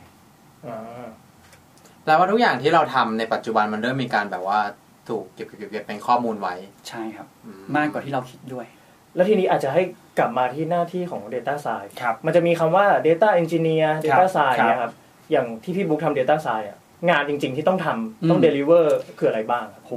จริง ๆ ต้องบอกว่า Data Science เนี่ยมันเป็นเขาเรียกอะไรดีอะไม่รู้ใช้คำว่าอะไร คือคือบางที่เนี่ยใช้ตำแหน่ง Data Science อืมแต่การทำงานมันก็แค่แบบเหมือน ยังไงอะดึงข้อมูลอยู่จัดเรียงข้อมูลอ่าอะไรประมาณนั้นไม่ทำแบบ Clean โมเดล data อะไรอย่างนี้ใช่ หรือบางที่ใช้คำว่า Data Analyst ครับเป็นนักวิเคราะห์อะไรเงี้ยโหแต่ทำงานแบบเขียนโมเดลบางคนต้องแบบไปดึงข้อมูลไปทำความสะอาดข้อมูลเลยแบบครับลึกมาก คือนั้นตำแหน่งอะครับ มันมันแต่ละที่ก็อ่าต่งกันใช่ทุกวันทุกวันนี้แตกต่างกันดังนั้นถ้าถามว่า Data Science คืออะไรเนี่ยมันก็อาจจะอาจจะตอบได้ในมุมส่วนตัวแล้วกัน แต่ถ้าเป็นในมุมแบบภาพรวมเนี่ยมันแล้วแต่ที่นะครับสำหรับพี่อย่างในมุม Data Science ที่ที่ทำเนี่ยเราก็ จะเอา Data ที่เขามีอยู่แล้วในบริษัทนะครับอืมจะมีคนเตรียม Data ใส่ Database ไว้ให้เราแล้วเหมือนเหมือนเหมือนแบบในห้องครัวอย่างเงี้ยมีมีของไว้ให้เราทำแล้วอืมหน้าที่ของเราก็คือเราไปเอาของเนี่ยก็คือ Data เนี่ยมาทำความสะอาดมาล้างมาซอยมาปรุงอาหารอืมอ่าบางทีอาจต้องมาเสิร์ฟ present อาหารด้วยอะไรอย่างเงี้ยอืมอันนี้คืองานที่ที่พี่ทำนะครับ ถ้ามองห้องครัวมองเป็น Data คือเหมือนเป็นเราเป็นเชฟเป็นเชฟถูกต้องอ่าแต่เราไม่ได้ซื้ออาหารเอง เราไม่ได้เป็นคนไปหาอ่าอาหารไม่หาวัตถุดิบมาเองครับ นะครับ อันนี้ก็เป็นเป็นงานที่พี่ทำแต่ว่าอย่างที่บอกไปบางที่ Data Science ทำตั้งแต่แบบไปซื้อของเองอืมปรุงเองไปส่งอาหารเองก็มีแล้วแต่ที่ครับครับ ทีนี้พอเราสมมติเราปรุงแล้ว แล้วเรา มันก็อาจจะเกี่ยวข้องกับทีมอื่นอืมๆทีม marketing ครับหรือว่าทีมที่ต้องเอา Data ของพี่บุ๊กเนี่ยไปใช้ครับเพราะว่าเนี่ยรู้แล้วผู้บริโภคชอบแบบนี้หรือแบบเนี้ย work ครับเราจะไปบอกเขายังไงครับ เราเราใช้ Data ในการสื่อสารยังไง หรือว่าอีกมุมหนึ่งคือผู้บริหารทำให้ผู้บริหารเข้าใจได้ยังไงว่าอันเนี้ยอืมน่าจะ work โอเค จริงๆเนี่ยเวลาการทำพวกเนี้ยครับมันจะมีสองสองมุมอืมเนาะเหมือนเราเป็น push and pull คืออ่าบางคนเขาเข้าใจว่า Data สายทำงานอะไรอ่าแล้วเขาอยากให้เราช่วยตรงเนี้ยคือ scope ชัดมากแบบเนี้ยชอบมาก คือครับอยากให้ทำหนึ่งสองสามสี่โอเคทำให้จบกับอีกแบบหนึ่งคือ ไม่รู้ว่าเราทำอะไรได้อ่าเราก็ต้องแบบเป็นขายของนิดนึงอืมพี่สนใจแบบนี้ไหมสนใจแบบนี้ไหมก็ต้องใช้อาร์ตในการแบบไปนำเสนการอพูเนาะดคุยเหรออ๋อใช่ใช่คือคือคือต้องบอกว่าบางทีอะ เราไม่รู้ว่าเรามีปัญหาอะไร บางคนอันนี้พูดถึงในในบริษัทบางบริษัทไม่ไม่ใช่บางบริษัทอะหลายๆบริษัทอืมเขาไม่รู้ว่าเขามีปัญหาอะไรครับจนกว่าคนหนึงจะแบบมาเลสเรนว่านี่คือปัญหาของพี่อืมเราก็ต้องเอา Data ที่มีอยู่เนี่ยครับ ไปไปโชว์ให้เขาเห็นบอกว่า เออเนี่ยกราฟตรงนี้มันดรอปนะ เพราะทีมนี้เพราะโปรเซสนี้เพราะกระบวนการนี้หรือเพราะอะไรสาเหตุนี้อ่าถ้าเกิด เอากระบวนการ Data Science ไปใช้มันจะเพิ่มตรงนี้น่าจะเท่านี้อืมอะไรแบบเนี้ยครับ สร้าง Benefit ให้ประมาณนี้อืมนะครับ อันนี้ก็ก็เป็นในการจูงใจ ซึ่งในในส่วนของพี่ก็จะได้มีโอกาสคุกคีกับผู้บริหารระดับสูงอืมเยอะนะครับ ก็เอ่อวิธีง่ายๆเลยที่ที่เขาไม่ชอบก็คือ บอก benefit ไปว่าโปรเจกต์นี้สร้างอะไรให้กับบริษัทได้บ้าง โอเค คือคือคืออันเนี้ยไม่ได้ไม่ได้เป็นแบบว่าไม่ได้เขาเรียกว่าไง คือต้องเข้าใจว่าผู้ผู้บริหารระดับสูงเนี่ยเรื่องเขาเยอะมากครับเราจะมาเล่าว่าโหเราใช้กริทึมนี้หนึ่งสองโมเดลเราสุดยอดเลยใช่เขาเขาไม่จำหรอกอืมเขาจำแค่ว่าสุดท้ายโมเดลไอโมเดลโปรเจกต์เนี้ยมันให้ทำให้อะไรบริษัทกับเราได้อะ return เป็นเท่าไหร่ return เท่าไหร่บอกเขาประมาณนี้แล้วเขาก็อะโอเคโอเคครับใช่ถ้าถ้าถามต่อในมุม ว่าเข้าใจว่างานเนี้ยมันน่าจะเป็นเพราะว่าเดี๋ยวนี้แพลตฟอร์มเยอะครับงานนี้น่าจะเป็นที่ต้องการเนี่ยครับครับพี่บุ๊กว่าอะไรคือสิ่งสำคัญของการทำงานนี้ skill อะไรที่ต้องมีอืมจริง ๆ เนี่ยเขาอันนี้พี่พูดถึงภาพรวมเหมือนกันเดี๋ยวครับพี่ให้พูดถึงมุมมองพี่ ภาพรวมเนี่ยเขาจะบอกว่าในการเป็น Data Scientist ที่ดี คุณควรมี 3 ทักษะด้วยกันทักษะแรกคือ ทักษะทางด้านไอทีก็คือเขียนโค้ดได้มีความรู้ด้านแบบอะเดี๋ยวนี้ฮิตๆก็คือ Python อ่าอะไรแบบนี้ใช่ไหมครับอืมที่เขาฮิตๆกันใน ส่วน Data Science อันที่ 2 คือความรู้ด้าน Mathematics ด้านตัวเลขสถิติอะไรแบบนี้เขาต้องใช้แน่นอนนี่คือต้องรู้ อันที่ 3 คือ Domain Expert ความรู้ด้าน Business สักเรื่องหนึ่งสมมุติเราบอกว่าเราอยากเป็นนัก Data อ่าไซเขาเรียกว่าต้องเรียนอะไรวะนักจิตวิทยา Data Science อะไรประมาณเนี้ยอืมเออพี่เรียนเรียนไม่ถูกไงว่าต้องเรียนไง เออทำยังไง เราก็ต้องไปเรียนเขียนโค้ดเราก็ต้องไปเรียน math ซึ่งซึ่งจิตวิทยาเรียน math อยู่แล้วพื้นฐานมีโมเดลเนอะ จริงๆต้องบอกว่าไอ้ที่พี่เรียนโทใบที่สองอะพี่ก็ใช้ math จากจิตวิทยามานะ คือถึงบอกว่าอ๋อเด็กจิตวิทยาโอเคคือแบบได้เปรียบมากๆเลยรีคือเกชันเออรีเก Innova ชันทีเทสอะไรอย่างเงี้ยอ่าคือในคลาสเนี่ยคือตาใสหมดเลยตอนเขาสอนพี่ก็แบบโอ้สบายเรียนมาแล้วอะไรอย่างงี้ได้เปรียบเออได้เปรียบไม่อยากขิงไม่อยากขิงไม่คือคณะเราโหดจริงนะจิตวิทยาแบบเด็กจิตวิทยาเขาเรียนแบบmath เอยเรียนสรีถิติ research method กันเมเยอะด้วยเออใช่ร้องไห้กันมาเยอะแล้วนะครับล้มลุกคลุกคลานกันไปนะฮะอะไรอย่างเงี้ยก็สมมติอยากเป็นแบบนักจิตวิทยาที่ครับทำ Data Science คุณก็ไปเรียนเขียนโค้ดเพิ่มสักตัวหนึ่งก็ได้อ่า Python อะไรอย่างเงี้ยซึ่งจริงทุกวันเนี้ยพี่บอกเลยมันมีมันแข่งขันกันครับมันไม่ต้องเขียนโค้ดก็ได้บางโปรแกรมอย่างเงี้ยทุกวันนี้พี่ก็จะสอนบอกว่าไม่ต้องเขียนโค้ดเลยแต่คุณทำ Machine Learning ได้มีพวกแพลตฟอร์มมี tool อะไรอย่างเงี้ยให้อยู่อ่าฟรีด้วยใช้ฟรีด้วยอืมนะครับก็เอาจริงๆ ก็อยากไปกลับไปสอนน้องๆคณะเหมือนกันครับอืมเผื่ออาจารย์ฟังอยู่นะครับเออเรียกเรียกได้เรียกไปได้ใช่ไหมครับได้เพราะน่าจะเป็นประโยชน์ด้วยใช่ไหมเพราะว่าใช่ใช่มันน่าจะเป็น skill ที่ต้องใช้ในอนาคตนะใช่ใช่ data มันเยอะขึ้นเรื่อยใช่ครับ ก็ก็สามทักษะนี้แหละที่ที่เอ่อจำเป็นทั่วไปเขามองที่มองว่าสำคัญสามอันก็คือไอไอทีเขียนโค้ดได้เนาะอืม mathematic เข้าใจเรื่องตัวเลข แล้วก็ความรู้สักเรื่องหนึ่งโดเมนหนึ่งจิตวิทยาการตลาดกันอะไรก็ว่ากันไปนะครับ แต่ถ้าถามในมุมพี่ คือคนที่จะมีสามอันนี้จริงๆได้อะมันคือยูนิคอนๆอืมมันคือแบบคนที่หาเป็นยากม้ามากเหรอ อ๋อเป็นม้าอ๋อเป็นโอเคม้าโอเคทุยม้ามีเขาม้ามีเขาก็คือหายากโอเคหายากหายากหายาก เออ นะครับ แหม ไปต่อไม่ถูกโอเคเราขอโทษเราขอโทมัษนมันหายากไม่คือคือหายากจริง คือแบบประมาณปีที่แล้วอะพี่สัมภาษณ์คนที่มาเป็น data science ประมาณแบบยี่สิบสามสิบคนนะแล้วครับพี่รู้สึกว่า คือ บางคนเก่งด้านเทคนิคมากนะจบแบบวิทย์คอมวิศวะคอมมา แล้วก็ coding เก่งอะไรเงี้ย coding เก่ง logic แม่นคือคุยแล้วรู้เลยแต่แบบคุยธุรกิจเนี่ยคือเขาก็แบบ blank อืมถูกไหมอะบางคนแบบมาจากสายธุรกิจอ่าผมโค้ดไม่ได้ครับแล้วอืมเอ๊ะเราเราจะมาทำอะไรอะไรเงี้ยมันก็จะมีแบบประมาณเนี้ยครับ คือเขาเก่งใน field ที่เขามา แต่ว่าอืมหาคนที่เก่งสามด้านเนี่ยยากคือพี่ก็ไม่ได้เก่งสามด้านครับทุกวันนี้ถามพี่ไปโค้ดแข่งกับน้องจบใหม่มาพี่ยังโค้ดแพ้เขาเลยถูกไหมอืมเพราะเราไม่ได้เรียนสายอืมนี้มาโดยตรง นะครับ แต่แต่เราก็พอทำงานได้ประมาณนี้ก็ถึงบอกว่าคนที่มีสามมาเนี้ยมันคือยูนิคอร์นคนที่หายาก ถ้ามีได้ก็ถือว่าเพอร์เฟกมาก แต่ในมุมพี่เนะครับ ถ้าจะอยากจะให้มีสักอย่างหนึ่งคือ อาชีพเนี้ย คุณควรต้องเป็นคนที่มีต่อมเอ๊ะเอ๊ะอะคือแบบเอ๊ะเอ๊ะอะไรวะอะไรเงี้ยคือเป็นคนที่แบบ สงสัยเหรอสงสัยอ่าเออ มันใช่เหรอใช่มันเอเอออต้องต้องแบบใช่สิเออเออ ไม่คือต้องบอกว่าอย่างอย่างอย่างทีมพี่ตอนที่จากจากที่เก่าเนี่ย เราครับเราเป็นคนที่สงสัยมากจนพี่ไม่รู้ว่าถ้าเรามาคุยกันแบบกับคนข้างนอกเนี่ยเขาจะบอกไอ้พวกนี้มีบ้าเปล่าวะเข้าใจป่ะคือแบบเราคุยกันแบบทำไมมันถึงต้องเป็นน้ำปลาพริกทำไมไม่เป็นพริกน้ำปลาอ่าทำไมถึงเป็นข้าวราดแกงทำไมไม่เป็นแกงราดข้าวอะไรอย่างเงี้ยมันก็จะแบบอ๋อคำถามแบบเนี้ยผุดขึ้นมาในหัวอย่างเงี้ยแล้วเราจะมีคำถามแบบเหมือนเหมือนคำถามโง่ๆที่แบบเราต้องถามกันอะไรอย่างเงี้ยเอออันนี้ถ้าถามเพิ่มหมายความว่าสมมติ Data มันบอกอะไรมาอย่างหนึ่งพี่บุ๊กก็จะไม่จบอยู่แค่นั้นก็จะบอกใช่ทำไมถึง Data มันบอกแบบนี้แหละอย่างนี้ใช่ไหมใช่ใช่คือพี่จะต้องมีคำถามตลอดว่า แล้วทำไมแล้วทำไมคือ จะถามเรื่อยๆจนตัวเองหมดคำถามอืมเพราะพี่รู้สึกว่าถ้าเรามีคำถามกับตัวเองแล้วตอบไม่ได้อะสุดท้ายอะเวลาคนอื่นเขามาถามอะเราก็โดคนรับยิงอยู่ดีอืมอืมถูกไหมครับ อันนี้ก็คืออันนี้คือหลักการทำงานของพี่อืมอันนี้ก็คือ skill เนาะสาม skill สามแว skill แล้วก็ทักษะที่เออเขาเรียกว่าอะไรดีอะ สิ่งที่ควรจะมีอืมในเพิ่มเติมเหมือนกับนี้ก็คือเป็นนิสัยส่วนตัวนิดนึงว่าเฮ้ยคุณต้องตั้งคำถามนะ ใช่ครับใช่ไหมใช่ แล้วจริงๆอีกอย่างหนึ่งคนที่เป็นจริง ๆ ไม่ใช่แค่ไม่ใช่แค่ Data Scientist ที่มองว่าเป็น skill ของเด็กทุกคนหรือคนทุกคนบนโลกใบนี้เลยครับคือการที่แบบว่าเป็น lifelong learning อะครับ คือแบบทุกคนต้องแบบต้องเรียนรู้ตลอดเวลา คือทุกวันนี้ทักษะเปลี่ยนเร็วมากอืมขณะที่อยู่วงการที่เขาบอกว่ามันเป็นวงการที่ทันสมัย เป็นวงการที่แบบดูแบบไฮเทคดูแบบยากอะไรเงี้ย มันยังเปลี่ยนเร็วเลย คือเรื่องบางเรื่องเนี่ยเมื่อสามปีที่แล้วเขาไม่ใช้กันแล้ว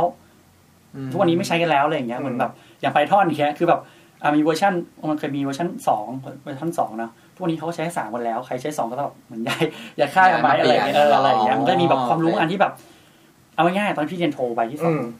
สิ่งที่อาจารย์สอนเมื่อตอนปีหนึ่งเทอมหนึ่งเนี่ยพอขึ้นปีสองปุ๊บเนี่ย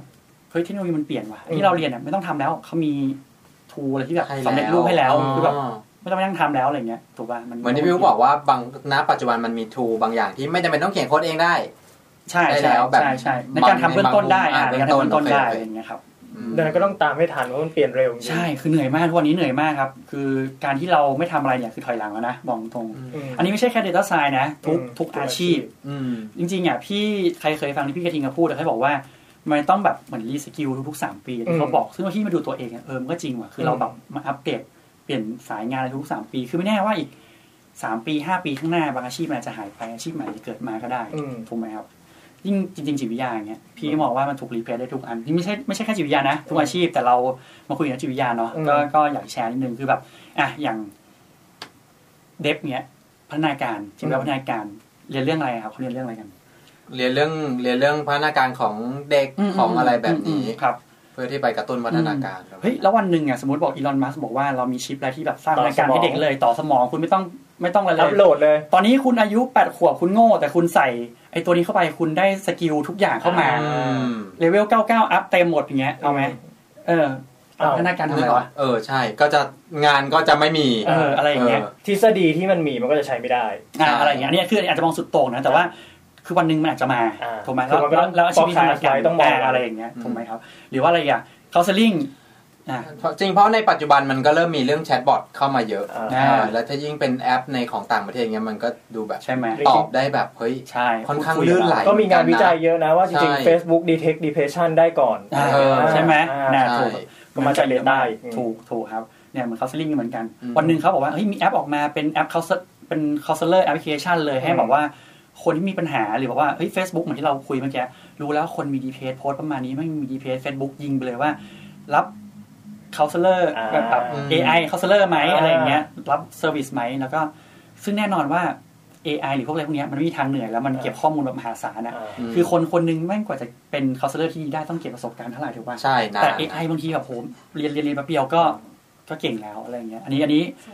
เล่าให้ฟังเฉยๆนะ เออหลายๆคนอาจจะบอกว่าเฮ้ยซวยแล้วแต่ก็ไม่ คือต้องบอกแบบนี้คือโลกไม่ได้กลัวอย่างนั้น อืม คือพี่พี่เล่าอะไม่ได้จะให้กลัวนะ คือทุกวันเนี้ยเขามีมีคนเคยพูดเลยว่า ครับ ไม่ไม่รู้เหมือนกันใครพูดจำจำไม่ได้ละเขาบอกว่า AI หรือเทคโนโลยีอะไม่ได้น่ากลัว สิ่งที่น่ากลัวคือคนด้วยการที่ใช้เทคโนโลยีเทคโนโลยีเป็นอ่า เอออย่างสมมติบอกว่าเฮ้ยเทคโนโลยีอะมันจะต้องมีคนมาใช้อืม ถูกปะไอ้คนนี้แม่งเก่งเทคโนโลยีมาก เงินเดือนเท่าเท่ากันอืมเราเป็นหัวหน้าเราจะเลือกใครเราเป็นคนสัมภาษณ์งานเราเลือกใครก็เลือกคนที่เลืแม่อกงคนเก่งที่ใช้เออเทคโนโลยีได้อ่าถูกปะอันนี้คือสิ่งที่สำคัญว่า อย่าไปกลัวเทคโนโลยีครับ เราต้องใช้มันให้เป็นปรับตัวมันให้เป็นโอเคซึ่งอันหนึ่งที่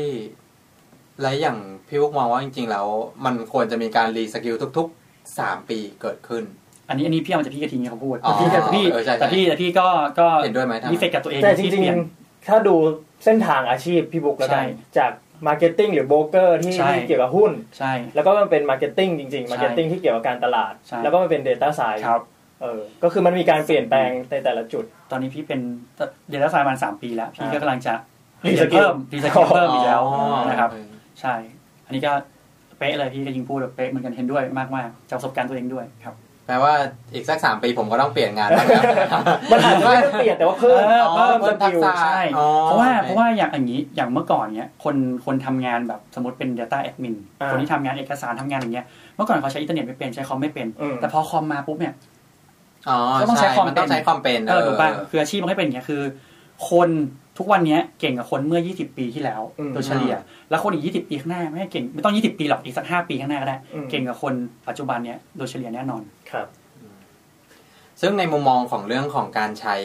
Data อย่างเงี้ยถ้าครับถามพี่บุ๊คพี่บุ๊คคิดว่าในอนาคตมันคิดว่ามันจะมีการเปลี่ยนแปลงอะไรเกิดขึ้นบ้างไหมโอ้หรือเทรนด์ที่มันกำเอลังอไปใช่ครับอยากรู้เทรนด์จริง ๆ เนี่ย ตอนเนี้ยมันเราอยู่ในยุคของ 4.0 นะครับ ที่ที่บอก4.0 ไม่ใช่ เดี๋ยวเดี๋ยวโอเคคือคือถ้าในโลกในโลกของ Analytics เนี่ยเขาก็จะมองว่ามันเป็นยุคของ Analytics 4.0เนาะเป็นยุคของ Automation แล้ว ที่แบบมีรถขับเคลื่อนอัตโนมัติเรียนอัตโนมัติแล้วครับแต่ยุคที่ 5 เนี่ยยังยังถกถกกันอยู่ว่าจะเป็นยุคของอะไร ยังไม่มี ยังไม่ยังไม่เกิดขึ้นนะตอนนี้นะครับถ้าเคยเห็นแบบหรือว่าภาพยังไม่ชัดอย่างเงี้ยใช่ถ้าเคยเห็นซักเกอร์เบิร์กหรือว่าทางอีลอนมัสเขาดีเบตกันเนี่ยอ่าก็ยังแบบมีมุมมองหรือแจ็คหมาที่เขาดีเบตกันเนี่ยก็ยังมีอืมมุมมองที่แบบแตกต่างกันไป เราก็ต้องรอดูพี่ถามพี่เองพี่ก็ไม่รู้ว่ามันจะคือยุคอะไรแต่แน่นอนว่า Data มันมากขึ้นกว่าเดิมเรื่อยอืมๆดังนั้นวันหนึ่งครับทุกอาชีพจะต้องหันมาใช้ Data อืมเพราะว่าถ้าคุณไม่ใช้ Data อืมมันก็จะแบบอย่างจิตวิทยาอย่างเงี้ยถ้าเราไม่ใช้ Data เราก็จะไม่เข้าใจ พฤติกรรมคนมตอนพี่เรียนจิตวิทยาพี่ทำแบบสอบถามอืม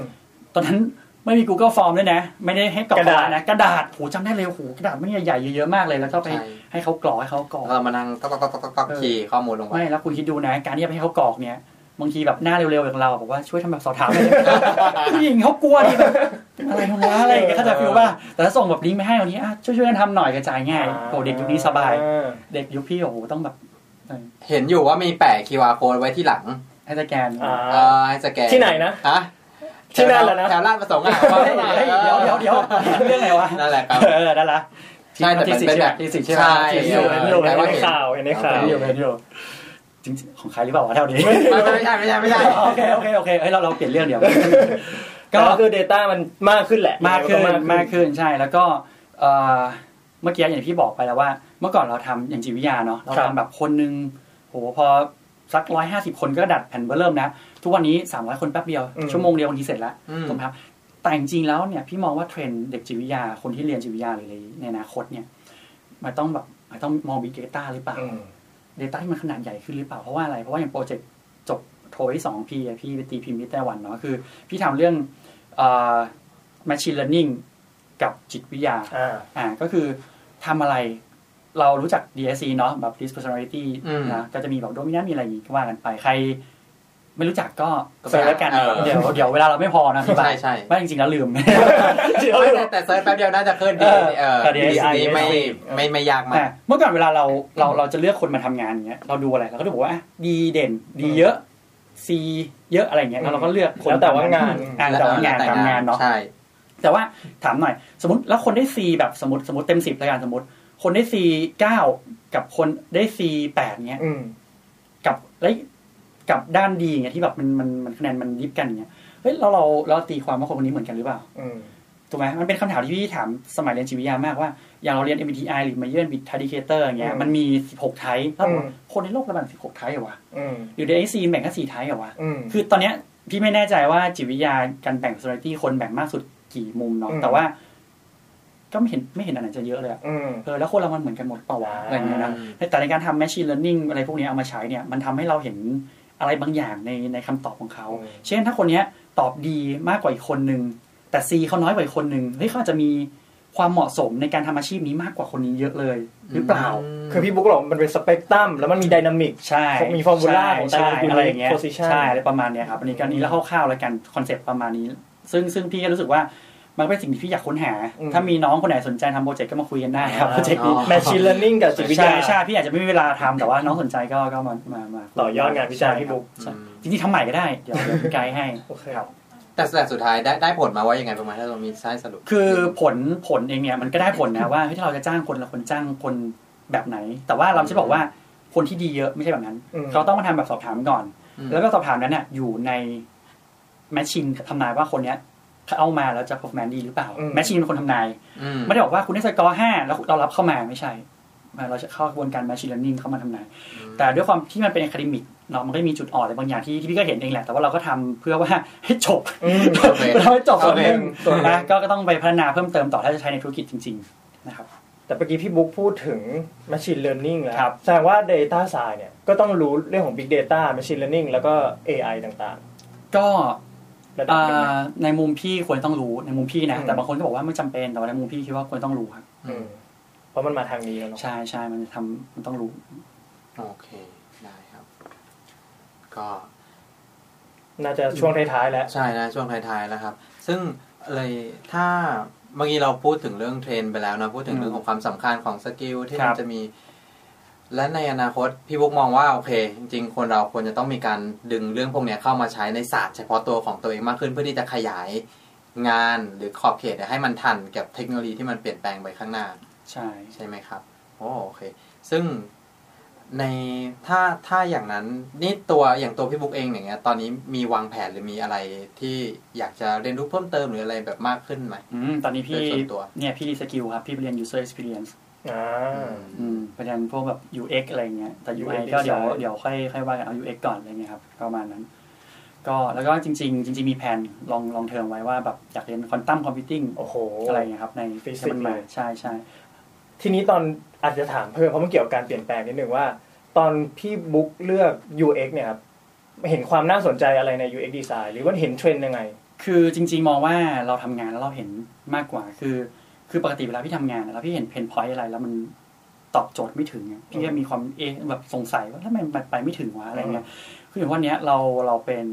data scientist ถูกไหมครับ อย่างที่บอกว่าเราเป็นเหมือนพ่อครัวในห้องครัว เราไม่ได้เป็นคนที่ไปหาวัตถุดิบมาเอง เราก็ต้องใส่ว่าเอ๊ะแล้วบางทีทำไมวัตถุดิบที่มีมัน มันไม่ค่อยดีเลยวะทำไมต้นหอมเนี่ยมันดูเหี่ยวจังเลยวะอืมทำไมหมูนี้มันแบบไม่ดีทำไมเนื้อไม่เป็นวากิววะอะไรเงี้ยอืมเออเราก็สงสัยแล้วก็บอกว่าเฮ้ยแล้วมันมีมันมี วิธีการไหนไหมที่เราจะทำอาหารได้ดีขึ้น โดยหาวัตถุดิบที่ดีขึ้นครับสิ่งหนึ่งที่จะเข้าใจได้คือว่าการการทำ user experience ที่ดี เพราะว่าการทำ user experience ที่ดีเนี่ยมันทำให้เราสามารถกวาด Data เพิ่มเข้ามาอืมได้มากขึ้นเนาะเพราะว่าอย่างยังไงเดี๋ยวผมว่ายกตัวอย่าง survey ถ้าอ่า survey แบบ user experience ไม่ดีก็ไม่อยากทำหรือยาวขึ้นใช่หรือเป็น paper ก็ไม่อยากทำแล้ว อะไรอย่างนี้สมัยนี้ใช่ไหมถูกครับก็ต้องให้มันสวยงามเนาะหรือมีลูกเล่นอะไรบางอย่างอะอย่างเคยเห็นพวกแบบอะอย่างพวก Face App อะไรอย่างงี้ไหมอืมที่บอกว่า ให้คนเล่นแล้วก็ดึงข้อมูลอ่ากวาดได้เข้าไป Data หน้าคนไปเยอะเลยใช่หรือว่าอีกอันหนึ่งที่บอกว่าถามเราถามเงินเดือนอืมอะตั้งโจทย์ให้ถาม ตั้งโจทย์ถามว่า ถ้าเราอยากรู้เงินเดือนคน อืมเราทำยังไงดี อืมอันนี้คนคนทางบ้านก็ลองคิดได้นะแล้วอยากรู้เงินเดือนคนที่เขามากรอกเนี่ยอืมอยู่ดีไปถามเฮ้ยถามเงินเดือนตรงๆก็อาจจะไม่อยากตเออบอเงินเดือนเท่าไหร่วะอ่าไม่อยากตอบเราไม่อยากคุยอ่าเรื่องเงินเดือนการถูกป่ะแต่เคยเห็นอันหนึ่งว่าที่มันมันมันมีเขาแชร์กันอะ เราบอกว่าเงินเดือนคุณอยู่ในระดับไหนของอุตสาหกรรมอ่าอ่าเฮ้ยเป็นเราเราก็อยากรู้ว่าเฮ้ยสมมติเราเป็นนักไซน์เงี้ยเงินเดือนเราสมมติหมื่นห้าเงี้ยเราเฮ้ยเป็นแบบพวกล่างๆหรือพวกบนๆของอุตสาหกรรมวะอ๋อก็พิมพ์โอเคพิมพ์เข้าไปสิแล้วก็อุตสาหกรรมไหนก็พิมพ์เข้าไปแล้วก็ enter ไปอ่าเขารู้หมดเลยว่าเราเงินเดือนเท่าไหร่อ๋ออะไรถูกป่ะแต่แค่เปลี่ยนโจทย์เปลี่ยนโจทย์ใช่แค่มาถามว่าเงินเดือนคุณเท่าไหร่ถูก คุณอยากรู้ไหมว่าคุณอยู่อ่าจุดไหนของอุตสาหกรรม อยากรู้ป่ะอยากรู้ป่ะแล้วก็อยากรู้พี่ก็เล่นพี่ก็ตอบไปอ่าพี่ก็อยากรู้พี่ก็ตอบไปแบบเออมันมันคือเออเรื่องเนี้ยน่าสนใจอ่าเออมันคือสิ่งที่แบบบิดนิดเดียวอะแล้วเราได้ข้อมูลมาหาศาจลริงๆมันเหมือนเปลี่ยนตัว A ถ้าย้อนกลับไปตอนแรกก็คือถูกสิ่งกระตุ้นเราใช่ใช่อืมก็ได้ Data มาแล้ว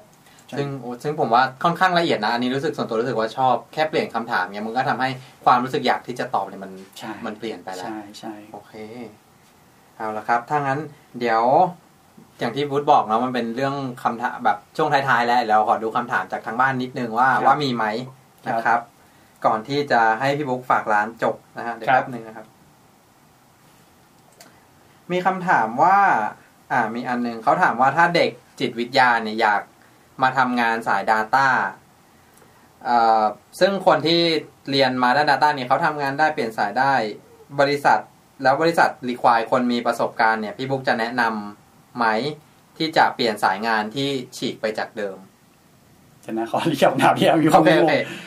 เขาเขาบอกว่าถ้าเด็กจิตวิทยาอยากเปลี่ยนมาสายอ่า Data เป็นสาย Data แต่คนปกติทำงานด้านนี้จะสมัครงานได้จะเปลี่ยนสายได้เนี่ย บริษัทอะต้องมีเขายได้ประสบการณ์เออเขาอยากได้คนมีอ๋อประสบหมายกาถึรงว่าณ์ก่เดอนต้าไซน์มีประสบการณ์ก่อนแล้วเป็นไปได้ว่าเขาใช่อาจจะบอกว่าอะเงินเดือนคุณเท่านี้งั้นก็ไม่ขึ้นเงินเดือนให้เลยหรือว่าแบบเอาเงินเดือนเริ่มต้นแบบไม่มีประสบการณ์มาอืมอืมอ๋อจะแนะนำใช่ไหมใช่ไหมย้ายคำถามเออจะแนะนำให้ย้ายไหมอันนี้คือคำถามว่าคือคือล่าสุดเพิ่งไปคุยกับน้องคนหนึ่งมาเขาอยากย้ายสายนะครับ หลาย ๆ คนต้องลดเงินเดือนตัวเองมา คือบางคนถ้าย้ายแบบ mid career อย่างเงี้ย คืออายุแบบสามสิบเงินเดือนจะแบบหลายหลายหมื่นแล้วอะไรอย่างเงี้ย แล้วพออยากเปลี่ยนสาย Data ผมถามหน่อยว่าเด็กจบใหม่เงินเดือนเท่าไหร่กับคนที่ไม่มีประสบการณ์ด้าน Data เลยแต่เงินเดือนเยอะ ก็ต้องไปเวทเนาะบางทีถ้าเรามองว่าเท่ากันเราไปเอาเด็กจบใหม่ดีกว่าหรือเปล่าอืมนะครับบางคนเนี่ยต้องยอมลดเงินเดือนอืมก็มีบางคนเท่าเดิมก็มีบางคนโชคดีได้บวกไป อันนี้ก็ถือว่าเป็นโชคดีจะเป็นโชคมันมีมันมีมันมีหลายมุมมองนะครับอืมทีเนี้ยถามว่าถ้าเกิด เราอยู่สายจิตวิทยาหรืออยู่สายไหนก็ตามแล้วอยากมาทำสาย Data หรือสายอื่นๆนะครับ ก็ อยู่ที่ดวงที่ดวงไม่ไม่ไม่เจ้านี้แหละโอเคโอ้เล่นดูมานานมากเราเล่นเราเล่นไม่ก็ก็คือก็ต้องมาเก็บประสบการณ์ให้ดีแหละเหมือนเราเราจะขายของอะขายตัวเราเองอะว่าเราไม่มีประสบการณ์แต่เราเก่งเรื่องนั้น แล้วมันมาเชื่อมโยงกับจิตวิอ่าเชื่อมโยงกับ Data Science ได้ยังไงอ่าสมมติบอกว่าเฮ้ยเรียนจิตวิทยามา แต่เขียนโค้ดไม่เป็นอะแต่พอสแตทพอได้นะเพราะเรียนมาแล้วก็บอกว่าโค้ดหน่วยใช้เวลาประมาณแบบ ครึ่งปีหรือปีหนึ่งในการเรียนค่ะ แต่ว่าสิ่งที่หนูเก่งคือเรื่องนี้หนึ่งสองสามสี่สิ่งที่ทำให้องค์กรได้คือแบบนี้หนึ่งสมันอต้องงสามสร้างสี่ความมั่นใจให้นายจ้างแหละ ใช่เราต้องขายของให้เป็นเออมากกว่า ใช่เพราะว่ายังไงสุดท้ายอย่างที่บอกคนที่เก่งสามอย่างจริง ๆ มันอาจจะหายาก Unicorn ยากเออใช่ครับ ดังนั้นเนี่ยถ้ามีสักหนึ่งหรือสองที่มันแบบเด่นๆจริงๆเนี่ยเราก็ต้องพยายามขายออกมาใช่ เพราะว่า มันก็ต้องทำให้แบบว่านายจ้างเขาเห็นแล้วว่า อย่างน้อยเรามีสองอันเนี้ย เราเราเดี๋จะยวสาปิดมารถแก็บได้ใช่จุดหนึ่งใช่อันนี้คืออันนี้คืออยากให้คือคืออยากให้เป็นคนที่แบบขยันตั้งใจเรียนนะครับเราว่ามันถือว่าตั้งใจที่จะหาความรู้เรื่อยๆเรื่อยอืมเพราะความรู้พวกนี้มันก็เปลี่ยนไปแบบๆค่อนข้างไวเรื่อยๆใช่ครับโอเคครับอะก็หวังว่าจะตอบคำถามที่ถามมาได้นะครับ ก็รู้สึกว่า คำถามมีแค่วันนี้มีหนึ่งคำถามครับอย่างนี้ดีกว่านะครับ ก็โอเค ทางช่วงสุดท้ายแล้วอยากให้เอ่อพี่บุ๊กอยากจะฝากอะไรไหมกับฝากร้านฝากร้านทำอะไรอยู่บ้างไหมตอนอ๋อนี้ ก็ตอนนี้ก็ทำหลายอย่างนะครับ แต่ถ้าฝากร้านก็ฝาก Data สากลด้วยนะครับ กดไลค์เพจ Data สากลด้วยนะครับเดี๋ยว Data ภาษาคน ใช่ครับ D A T A แล้วก็ภาษาคนพิมพ์เป็นภาษาไทยนะครับ ก็จริงๆ เดี๋ยวต้นปีหน้าเราอาจจะมีสลิเบตใหญ่อะไรบางอย่าง อ่าที่ที่มาให้กับคนที่ติดตามเพจเรานะครับ ได้เรียนกันแบบฟรีๆเลย เราไม่ค่อยหาตังค์หรอกเพราะว่าเวลาเสียตังค์ไปคนก็ไม่ค่อยมา